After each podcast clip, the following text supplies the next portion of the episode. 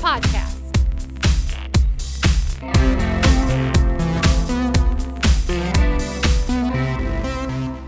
Hey, everybody. Welcome to episode four. It's hard to believe we've had four episodes already. I'm so thankful for everyone who's helped out and uh, contributed to this, as well as all of you guys for giving some feedback and telling me what you think. I really do want to hear that. This will wrap up our series about race and ethnicity.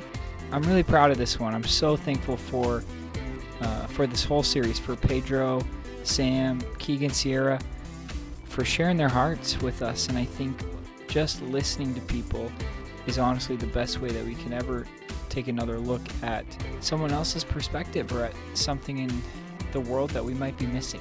So uh, I'm excited for what's to come. If you want to hear more about that, just listen all the way to the end. I'll be giving you a little preview of what's coming up next after this episode. But for now, we have episode four. This episode is about white privilege. I got to interview my friend Steve, who's a social studies teacher and a, just a really wise guy. And just be warned, this episode is not for the faint of heart. This is not an episode about how white people are the worst or how I hate white people or anything like that. It is mainly about how we, as white people in America, can look at other races and just understand how we have, as Steve will say, have been given a bit of a head start. And I think that's a really good way to put it. We'll talk more about that and, and what we can do with it. But go into this one with an open mind, and there's some heavy stuff. And I think it's important for us all to at least wrestle with it. I'm not saying you have to agree with Steve and I, I'm just saying to see the world clearly, these topics we cover today are something you should at least consider. So, thanks again for listening. I'm, I'm really honored for you to even be listening to uh, all the way to this point in the series. Um, one more warning if you're not a friend, if you're not a big fan of cuss words, uh, Steve does use a couple of them. They're mainly in humor and they may or may not be bleeped. I don't know if I can do that or not. I don't think any of them are really offensive or anything, but be warned. Don't listen with your kids. I'm sure everyone's doing that. All right, here's Steve.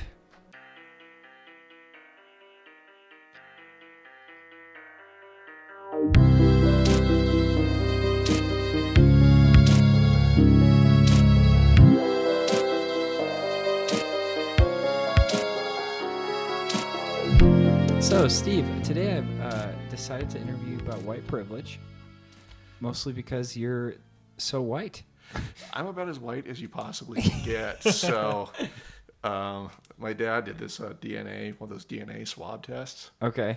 and like I knew I was like Dutch and Irish and stuff. Mm-hmm. Then I came back, I was like 25% Swedish or some such like that. Yeah. It's like, oh shit, when I could not get any whiter, let's throw some Scandinavian in there.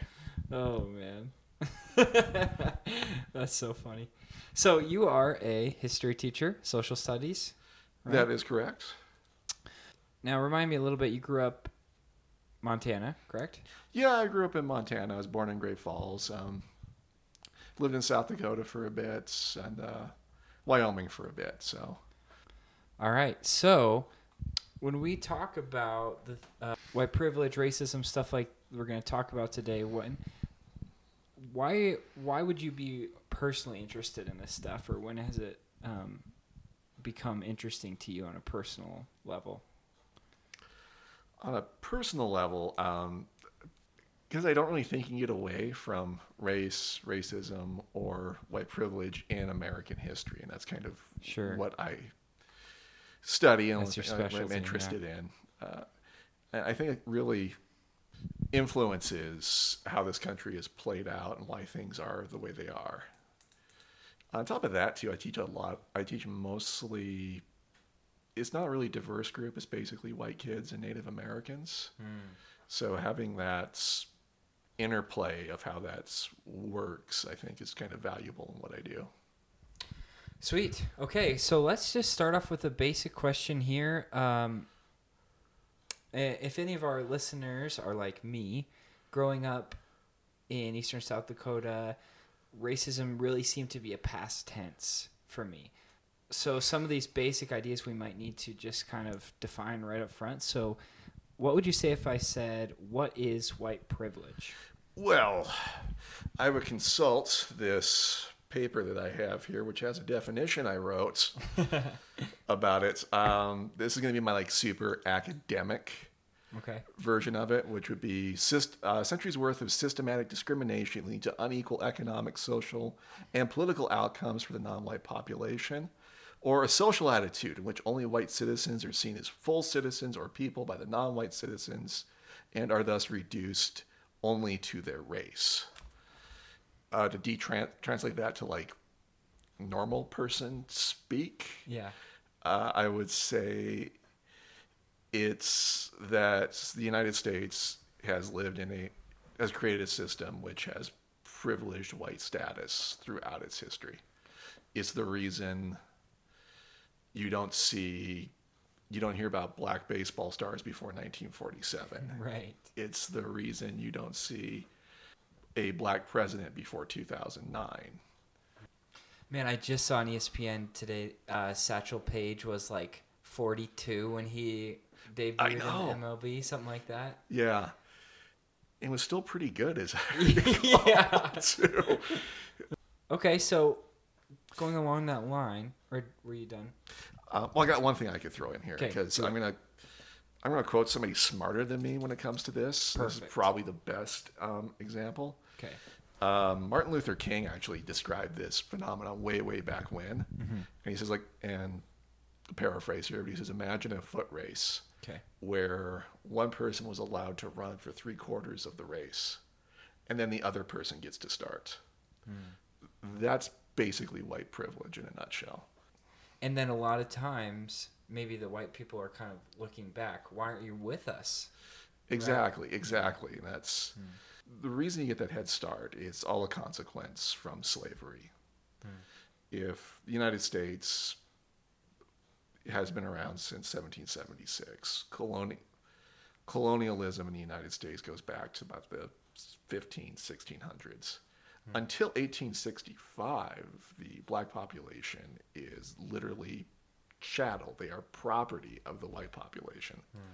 The result is wealth is concentrated, political rights is concentrated only in the white population.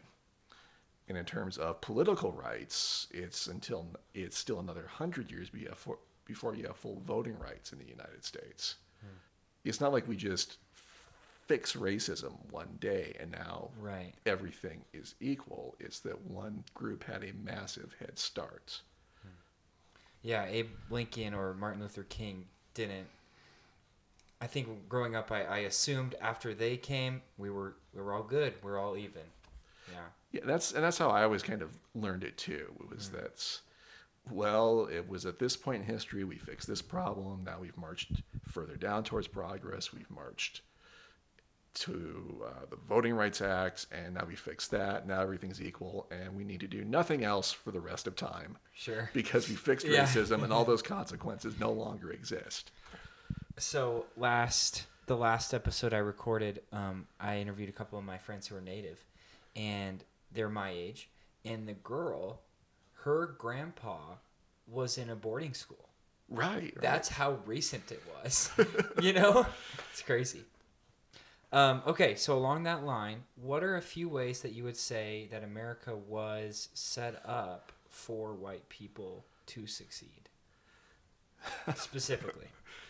Slavery. Okay. Yep. Big one there. I think that's um, for that. I um, this will get, get into a few other things like intersectionality. So it's not just that white people are set up to succeed, but also that males are set up to succeed. Those who are already rich were set up to succeed. But Mm. Yes. it's Yep. reserving political rights at the republic's inception only to white male property owners. Hmm. It's going to be the 1820s before the property restrictions are more or less lifted. It will be 1870 was the passage of the 15th Amendment. So that's universal male suffrage is 1920 before we have uh, the rights of females to vote. So if the only people allowed to vote, if the politicians are only accountable to one subset of the population, whose interests are they going to pay attention to? Right. So if somebody can't vote, there's no reason to pay attention to that person. So I think that is a huge, huge way it was set up. Yeah. Um, I would also note that Jim Crow until the 1960s is also going to be huge. Yeah. Jim Crow meaning just the um, segregation laws. Uh, it's not only segregation laws. It's um, what it was meant to do was get African Americans into a subservient status following the Civil War. So, like right after the Civil War ended, you had these things called black codes that were passed. Okay. And what they did is they would just take the word slave, cross it out, and write Negro. uh, so you like couldn't walk on the street like after dark. Could not a male couldn't be in the presence of a white woman. It was all that kind of stuff. Okay. That is there is an attempt by the federal government. There is some Civil Rights Act to try to roll that back by 1876. That's more or less just began to be ignored, and then you start seeing the passage of Jim Crow laws throughout the states. I guess to throw another thing in here too is a justice system that was fundamentally unequal throughout its history. Um, one of the things I do in class a lot is um, we'll talk about lynching in the South, and not just the South, throughout the United States. Okay. And this goes on until like the Great Depression, the 1930s, my grandfather's time. Wow. And one of the things I note is there's, it's not like you just have drawings of this stuff. You have actual pictures of this, like photographs taken, put like in the local papers, and people are sitting around smiling with a corpse hanging from the tree, almost always African American. But nobody's covering their faces. They always draw people's attention to that hmm. because they fear no legal recrimination. Nobody's afraid of going to jail for participating in a murder. And I think that tells you a lot because that's the message this was meant to send. If you do hmm. step out of line, this will happen to you. I guess I can, I mean, I can keep going with this too. If we go into the north, there was unequal housing loans. There was uh, an assumption, sometimes it's backed up by the federal government, that you would not sell homes or give loans to African Americans, which is what leads to um, ghetto slums in the north, where you have low property rates and everything else. So in the previous podcast, we covered a little bit of the, you know, reservations are kind of set up for Native Americans to fail in some to some extent. Um, and then uh, two other things I want to you can comment on that if you want or not. But two other things I want to hear your opinion on before we move on here are um, the Chinese Exclusion Act. I believe Yeah. you've told me about, and then the a lot of us a lot of us think you know that all Americans can achieve this American dream like you're saying coming from the same starting line. But especially in this area a lot of our families are heavily influenced I believe from the homesteading act where the government was you know, literally giving us land giving us um, resources.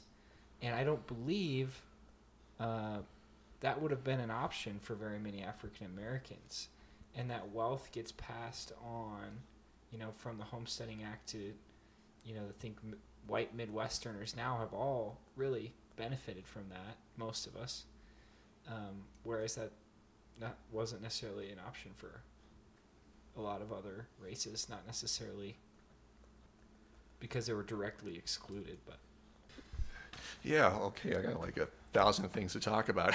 Great, here. yeah. So uh, I do want to come back to um, uh, Native Americans. and We talk about the United States being set up for white people. We, um, there's really no other way to put it. Is we live in stolen land. This is doubly true. We um, we live in the Black Hills, which by Supreme Court decision and by the 1868 Fort Laramie Treaty is still supposed to belong to the Lakota but we took it yeah, and have not really ever given it back. Um, now you start thinking about all the mineral wealth, say in the Black Hills. every place where there has been wealth that would have belonged to, say, Native American tribes, is those tribes end up getting displaced from where that wealth would be. Uh, we can use Oklahoma as an example too. That was where um, we had it's called Indian Territory way back in the old West days. Sure. You start placing a bunch of various tribes in that area, and then they find oil, and it's time to displace those tribes and incorporate a new state. There's actually um, a really good book that turned into a mini series now called uh, Catch Twenty Two. It's in World War II, and they have a Native American who's in this army unit, and he has to move his tents every couple of weeks because they keep finding oil under his tents. Oh man. Um, and uh, I guess coming back to this too, you mentioned boarding schools. Yeah. Uh, the goal of boarding schools was to essentially get Native Americans and Native American tribes to act more like white people. Right. So to obliterate one culture and replace it with another. Um, as the reservations, they work about as well as they're intended to work, and that they weren't intended to work at all. it was meant as basically a measure to sometimes keep tribes happy while you were solely encroaching on their lands. Um, other times, it was meant to move people away from economically valuable spots, places where you could put a railroad, mine for gold, drill for oil, etc. Now, with the boarding schools, the idea was what you're going to do is obliterate native uh, traditions, language, identity, Yeah. replace it with the prevailing white culture of the day, and then hopefully the tribes would cease to exist and people would move off the reservation, integrate into society as a whole. That was the goal behind it. Mm-hmm. It was coming from at the time they thought it was a benevolent place, but later on you kind of realize like this sounds Really, a lot like genocide. Yeah. Wow. So they were really. Some people behind that were really trying to do the right thing. They thought it was the right Wow. thing. I would think it's. Um, did you ever watch Star Trek? I, I I've seen like the three most recent movies, so I'm sure that pains you greatly. But well, there's a there's the um, in a lot of the TV shows there's a villain called the Borg, and what the Borg do is they go through space and they take over people's planets. They bring them on board the ship and they turn them into more Borg. Hmm. So they turn them into cyborgs. They assimilate them into mm-hmm. their collective. So they destroy everything that was unique about them. Everything was past. They even take away their name. Hmm. And I think that's like a really kind of analogy for what the boarding schools yeah. were and what they were intended to do. Well, I have one more quick question, just because Yeah. this came up in our last episode. What would you say to someone? Because I hear this a lot whenever I'm hearing about the history of colon or just uh, Native Americans, that there were broken treaties and fault was on both sides. Like, what would you say to someone who says that? Ha- What- have you heard that before? Yeah, that there's fault on both Yeah, sides. yeah. I, I kind of consider that false equivalence. I don't kind of consider that to be false equivalence. It's false equivalence. At the end of the day, it was the United States government that took the lands. The treaties were almost, were pretty much exclusively broken by the United States government and almost always for economic reasons. Right. Even if they believed it was out of benevolence or something. Yeah, and and and that's like in the one case. Other Sure. times it was not for benevolent reasons. Sure. Um, Andrew Jackson, The Trail of Tears, was not Yeah. for benevolent reasons. It was he wanted the land. Sure. He wanted to open up that land. So let's march everybody down to Oklahoma. Right. And I guess I'll tell this uh, story. The um, this one, I um, the Nez Perce um, Chief Joseph. Okay. They were a group out of Washington, very peaceful, got along with everybody. And then Uncle Sam wants their lands. So they're going to start moving them into a reservation way away from where their traditional homelands were. They run, they try to fight, and are pursued.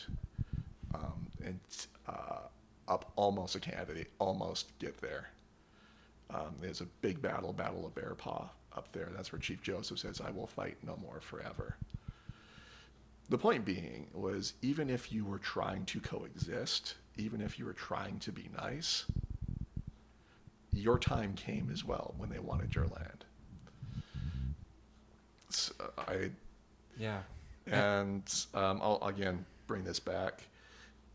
Sometimes tribes would agree. Sometimes they wouldn't. I mean, Native Americans are not a monoculture. It's several hundred, if not thousands, of different groups. Yeah. Each with its own unique history. But you know, we're sitting right now in a place that it was a broken treaty. Yeah. It was um, basically Western South Dakota was promised to the Lakota forever. It actually says so in the in the Treaty of Fort Laramie. You will have this land forever. It only lasts six years. Because Because they found gold. yep, uh, Custer is the guy who actually finds gold, Yeah. and that brings out every get rich guy out there, and they go and form an illegal gold camp called Deadwood. The army is supposed to protect um, the lands. They don't do a very good job. Sometimes, for a variety of reasons, like the army of 1874, 1875 is not what it was during the Civil War. They didn't necessarily have the ability to do so, but they also didn't really give much of a shit anyway. Sure. And that's what results in um, the rebellions by Crazy Horse, by um, Sitting Bull, and a desire by the cavalry and the Grant administration to move the Native Americans off the Black Hills so we can get our hands on that damn gold. Yeah. Um, I don't, yeah, I don't really see an equivalence here. There were sometimes massacres, there were sometimes whatever, but I, I'll put a pin in that for a bit too. Yeah, yeah. Because I did want to mention Chinese exclusion and Yeah, go ahead. Uh, and the short answer on that is I hear a lot of people say things like, um, we talk about immigration. Well, my my grandfather, my dad, my mom, my great great grandpappy, Mm-hmm. they came here the right way. Well, what does that mean? Until like the 1850s, basically any white guy could show up in the United States. Sure. Or a lot of black people who would rather have been left alone, to be quite honest. and what started happening was we started having groups who broke with the major culture. You had um, the Irish who show up and are not Protestants and are trying to escape a famine. You have the Germans show up who are also, for the most part, not pro- Protestants. And they speak a scary language. and you'll see a lot if you go back and look at the old propaganda it looks almost the same it's like um you know they're drunks they're drug dealers they're criminals they're racists those freaking germans they don't want to integrate they want to keep speaking their german drinking their beer um, but what really freaks us out are two groups in particular. Um, and it's after the Civil War, we need railway workers, and we have the Irish who are working there, but we're also seeing a large influx of Chinese immigrants. Mm-hmm. Now, say what you want about, from the perspective of these guys, say about the Germans or the Irish. You know, they might be Catholics, but at least they believe in Jesus. what do these guys even believe in? On top of that, they work cheaper than the Irish. They don't drink for the most part, and they eat a diet rich in vegetables, so they're almost never call, you know, coming in sick. so you have the Irish get upset with them, and there's a general racism towards the Chinese because they're different. They have different clothing, they have a different language, they have a different religion. You can't even understand the characters of their language because it's you know Yep. Germans you could at least almost read. Yeah, and by this point too, this is where the Irish are, become, are starting to be a second generation. They've been there like 20, 30 years at that point, Okay. and they're beginning to integrate. Mm-hmm. The Germans are, s- you know, starting to integrate. The Chinese, when they're living in places, they will live almost exclusively in certain areas. A lot of that's due to racism. A lot of that's due to familiarity. But the Chinese immigrants, it's like what we say nowadays. They don't seem interested in integrating. The other thing that's happening around this time is in Eastern Europe, you have a pogrom going on against Jews. So you have a lot of Eastern European Jews showing up in the United States, which also freaks a lot of people out because of prevailing anti Semitism. This culminates in two different things. One is the Chinese Exclusion Act, where we basically ban anybody from Asia from entering the United States. And how long did that last? Uh, until about 1965. Wow. Uh, they have one called the National Origins Act, which puts a quota and it basically states that people can come in based on how many people of their ethnicity previously lived in the United States. So that's going to privilege the English, English, French, Irish, and Germans to a lesser extent, but it's going to discriminate against Eastern Europeans, Asians, Africans, anybody else. The point with it is, is that it's meant to privilege the Western white European um, monoculture. So when they say that, like, well, my daddy came here the right way, well, basically the whole system was set up to privilege that group. Right. And our current immigration laws really, there's been some reforms in the 70s and the 60s. There have been some reforms in the 80s. But you still have like a patchwork of like overtly racist 19th century laws that have been watered down a little bit, like in the 70s, you know, the 80s and 60s. So same kind of thing with the Homestead Act. Homestead Act, yeah, it's the Homestead Act was not. Um, there wasn't anything like said you could not uh, buy into the Homestead Act if you were black or Asian or anything else but it's set up in a way that was going to privilege white people because you had to pay what was it 10 bucks 15 bucks something like that mm-hmm. in order to stake your claim if the homestead act comes into effect during the civil war so it's like 1862 1863 something like that if i'm a new, newly freed slave in 1865 i'm not going to have the five bucks or ten bucks or whatever it was to file my claim. Or I'm, resources to get there, probably. Yeah, I'm not. Yeah. Did you ever play the Oregon Trail? Yeah. I need my oxen. I need my clothes. I need to prevent myself from dying of dysentery on the way over. Yeah. um, it's going to be available to people who have some means. I mean, not you don't have to be rich necessarily, but you have to have a little bit. Sure. So that's going to which is more than most Southern African Americans had at the time. Exactly, and yeah. this is also remember we had the Black Codes like 1870 too. So right, and so it's going to be very difficult for people to find that's. I mean, even finding out about this, somebody's going to have to tell you because until the Civil War, it's a crime to teach a black person to read in the South. Wow. Okay, well, let's um, hit one more kind of big topic uh, before we wrap it up, because I want to clear up a little bit of, of a another maybe foggy term for some people. So our goal today isn't necessarily to solve all the world's problems. Uh, it's maybe just to help others see that they're there. Um, so we'll solve them next episode. that I've I've been working on a manifesto. um, so how would you define racism? Um, maybe first you have to define race to do that. I don't know. I'm gonna kind of change it around a little bit. It's that in the United States, I don't think we're so much a racist society as much as a society based around white supremacism. Okay and that we were set up for the white population to assume a privileged status, a supreme status. They're the ones that make the laws, have the money, et cetera, et cetera. It doesn't mean all white people are doing this, but if you have that, chances are. Now, to justify that, you have to start saying lots of things. So it can be it means what I'm trying to say is it means that racism can be both structural and an attitude held by uh, individuals.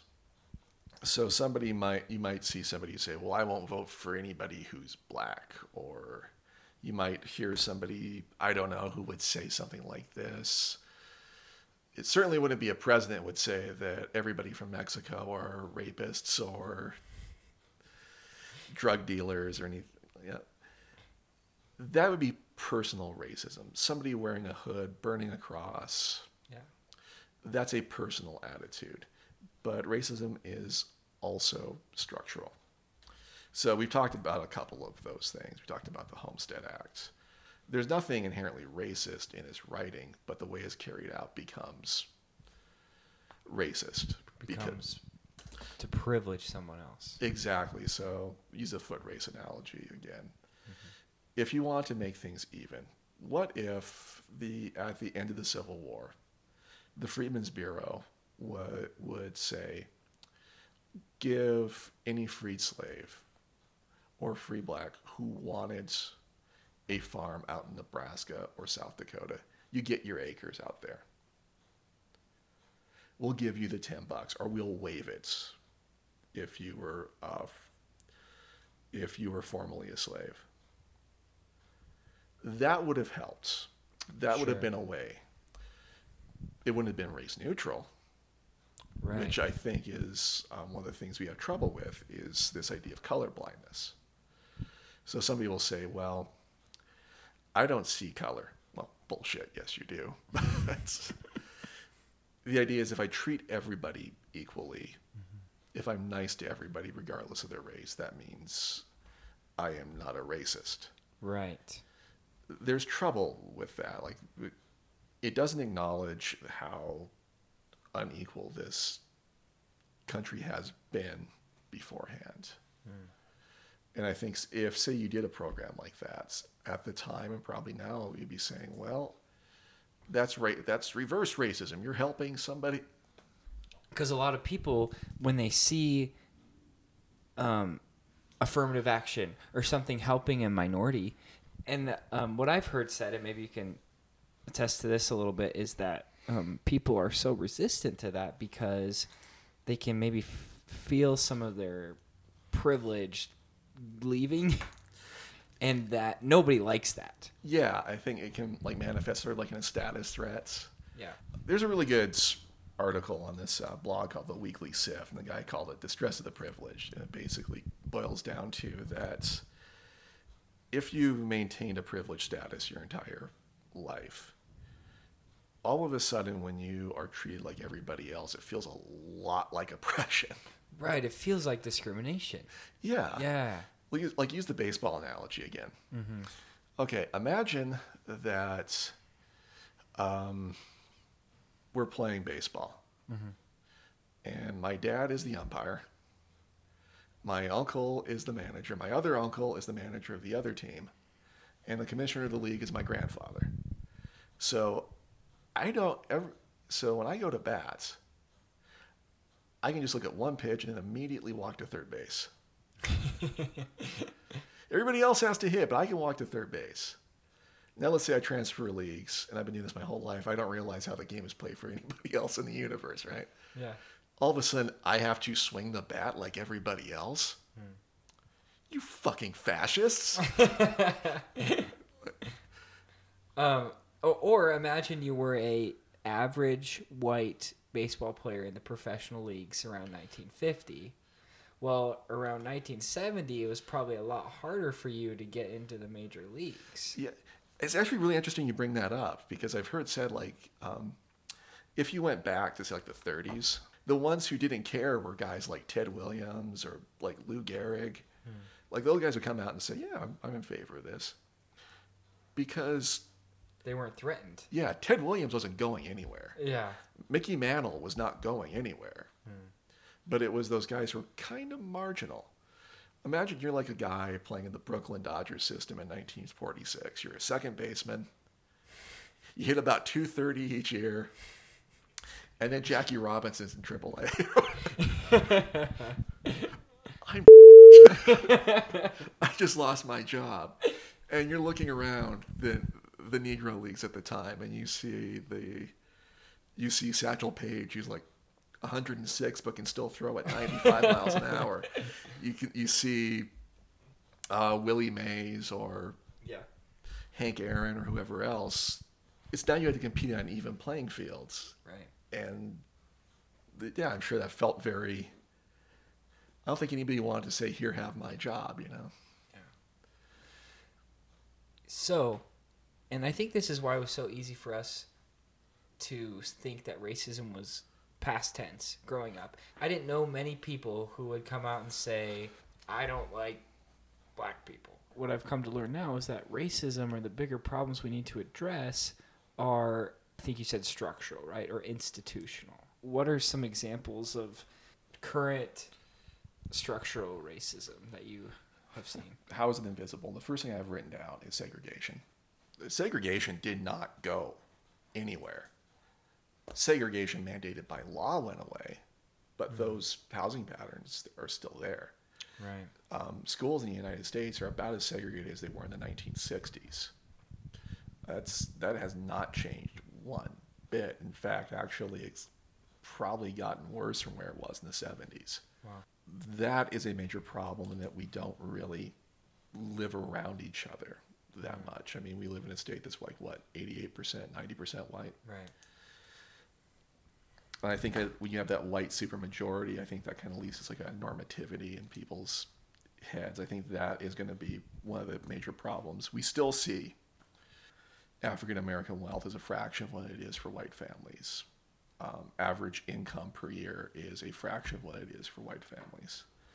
And we can go right down the list on that. You'll see a similar pattern for Latinos, for Native Americans. which isn't necessarily because all of the CEOs in America who can offer high paying jobs are being racist personally. It's just that, say, the minority people don't typically have as high as good of schools, so they don't get into colleges often, so they don't get as good of resumes. Yeah, I will think you know. There's other ways you can think of that too. Like so, that it's not even necessarily the resume question, though. You can't. There are studies done that show if I have a resume that says Bill Johnson, another one that says LaTroy Hawkins, saying Bill Johnson gets the callback. Mm-hmm. LaTroy does not. So a stereotypically black name is less likely to get a callback on the resume. And that might be implicit. But also think about, I'll use the Supreme Court as an example. Who gets to be a Supreme Court justice? If you didn't go to Harvard, forget about it. Right. If you didn't go to Yale, forget about it because they're basically coming from two schools. Mm-hmm. If you look at, we actually have two Supreme Court justices right now who went to the same high school. Oh wow. Now let's take this to some other thing like CEOs. Yeah. They're comf- people tend to be more comfortable with people who are like them. Right. You, you'll see it with age, with race, with gender. So if you are, if that's how hiring is done, and you have excluded certain groups for a long time, it will perpetuate itself. Sometimes almost naturally without any real intent. Well, I got this guy in here, did his interview. Seems like a good guy. He went to the same high school as me. He's from the same state as me. He likes the same movies as me. That kind of that kind of shit. Yeah. It's not only you know the education all that plays a part, but also it's that socialization Yeah. as well.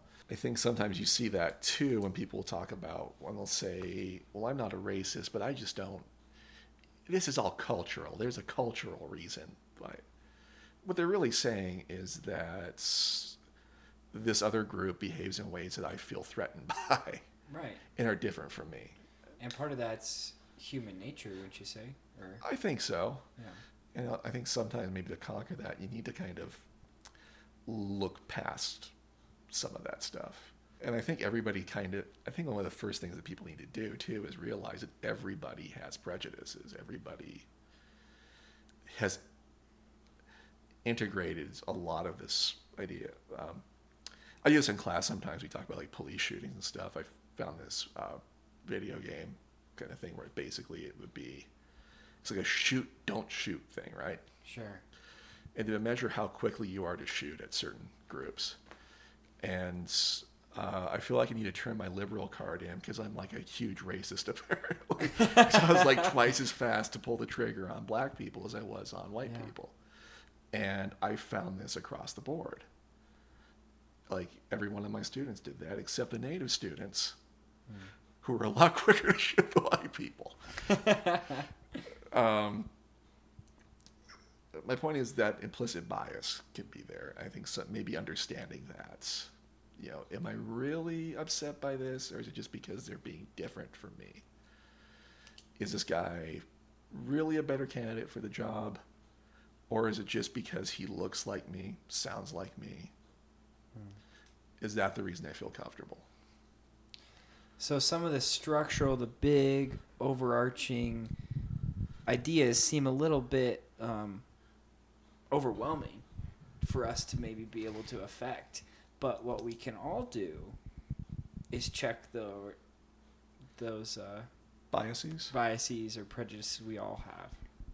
Is that kind of your your take? Yeah, I think that's why like color saying I don't see color. Yeah. Why I think that's counterproductive. Right. Because you do, you're just pretending you don't, and it's hmm.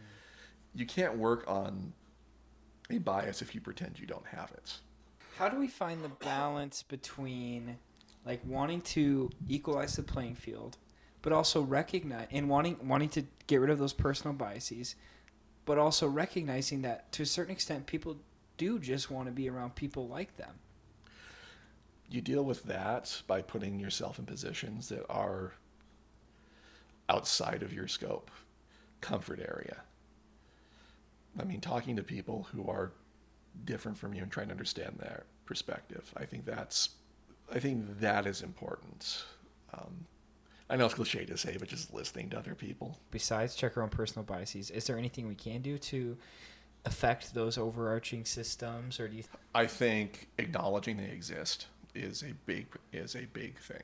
Okay. I think there's a lot of denialism hmm. in the United States. I think we have this idea that the United States is perfectly equal, that's Right. kind of this libertarian ideal that if you work hard, you'll make it. Everybody can work regardless of race, religion, color, mm-hmm. creed. But I think that ignores how those overarching things work. I guess it would come down to supporting politicians, supporting policies, which would help alleviate that. Sure. So if I'm so if I'm upset about um, school segregation, maybe I should put pressure on my local school board. Support anybody who's promising to end partisan gerrymandering. Uh, try to f- anybody who's looking for full restoration of the Voting Rights Act. Because there is a lot of voter suppression that goes on in the United States right now. So I think that is helpful, making sure everybody has the ability to vote and express their opinion. I mean, like there are like signs of progress. You see um, interracial marriage in ways that you've never like seen before. Right. Um, Well, it wasn't legal. it wasn't legal. We've you know we've we've had an African American president. We've had, and hopefully that won't be the last.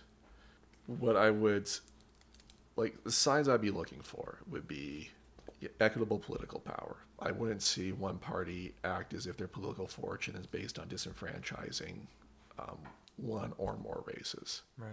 I wouldn't see somebody rake it to the White House talking about building a wall to keep out scary foreigners. Sure. I wouldn't see a wish. There would not be a racial wealth gap. There would not be a racial income gap. Yeah, and and I hope that if you are listening to this and are kind of, I hope you listen to the end here and um, realize that this isn't a bash white people episode. It's just a we need to recognize the privilege we have and try to wield it for the good of all people. And um, uh, a rapper I really like called his name is Propaganda, and he says this. Stevie says, um, "I don't hate America. I just demand she keeps her promises." And I, I like that. yeah, and I think that's basically what you've been saying this whole time. Yeah, I I love what America is supposed to stand for, and I think we really when America gets in trouble is when we fail to live up to what we're supposed to stand for. Thanks for taking time to look up some of that stuff and Um, anytime. All right, call it a wrap for today.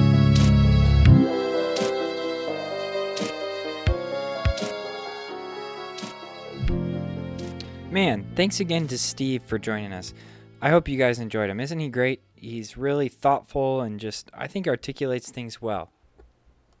Just a reminder you don't have to agree with everything Steve says.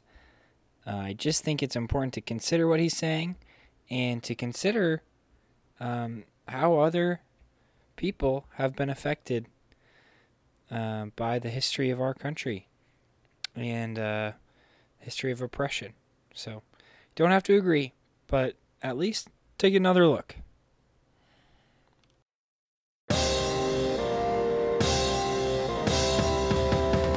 Hey, and thanks to you for making it through this fourth episode, man. Wow, you made it all the way. I'm I'm really uh, just flattered that anyone would listen to four extra times of me talking. Yeah. Anyway, yeah, that wraps up our series on race. Fittingly, Steve got the longest episode. I guess you could just chalk that up to his white privilege. anyway, I want to say thanks again to uh, my cousin Mikhail and Eric Domkowski getting the music ready for us, and thanks to Adele for working on graphics, and f- to Hannah for uh, helping me out with intros and stuff, and uh, also just being okay with me sitting at my computer for a while. Our listener of the week is my brother, Jesse Decker. You know, Jesse was sharing with me some of his uh, statistics from uh, his summer church league softball, and he said he was a second baseman. You hit about 230 each year, but can still throw at 95 miles an hour.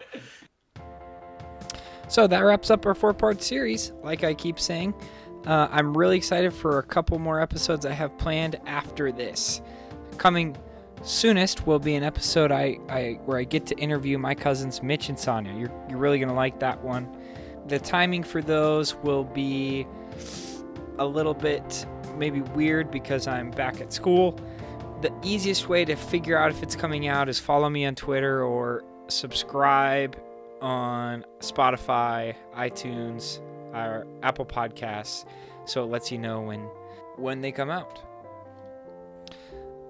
I'm just gonna read a couple of the reviews that are up already. This one is by FunnyBoy999. He says, "Nutritional, a genuine wholesome podcast that will make you think. It's good for the heart and a part of a complete breakfast." Thanks for that, Funny Boy.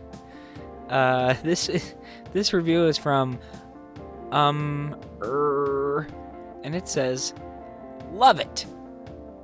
Down to earth and real, but still easy to listen to and fun. I never knew I was easy to listen to, but I I, I will accept your compliment. And user 0248 says, "Great idea for a podcast." All right.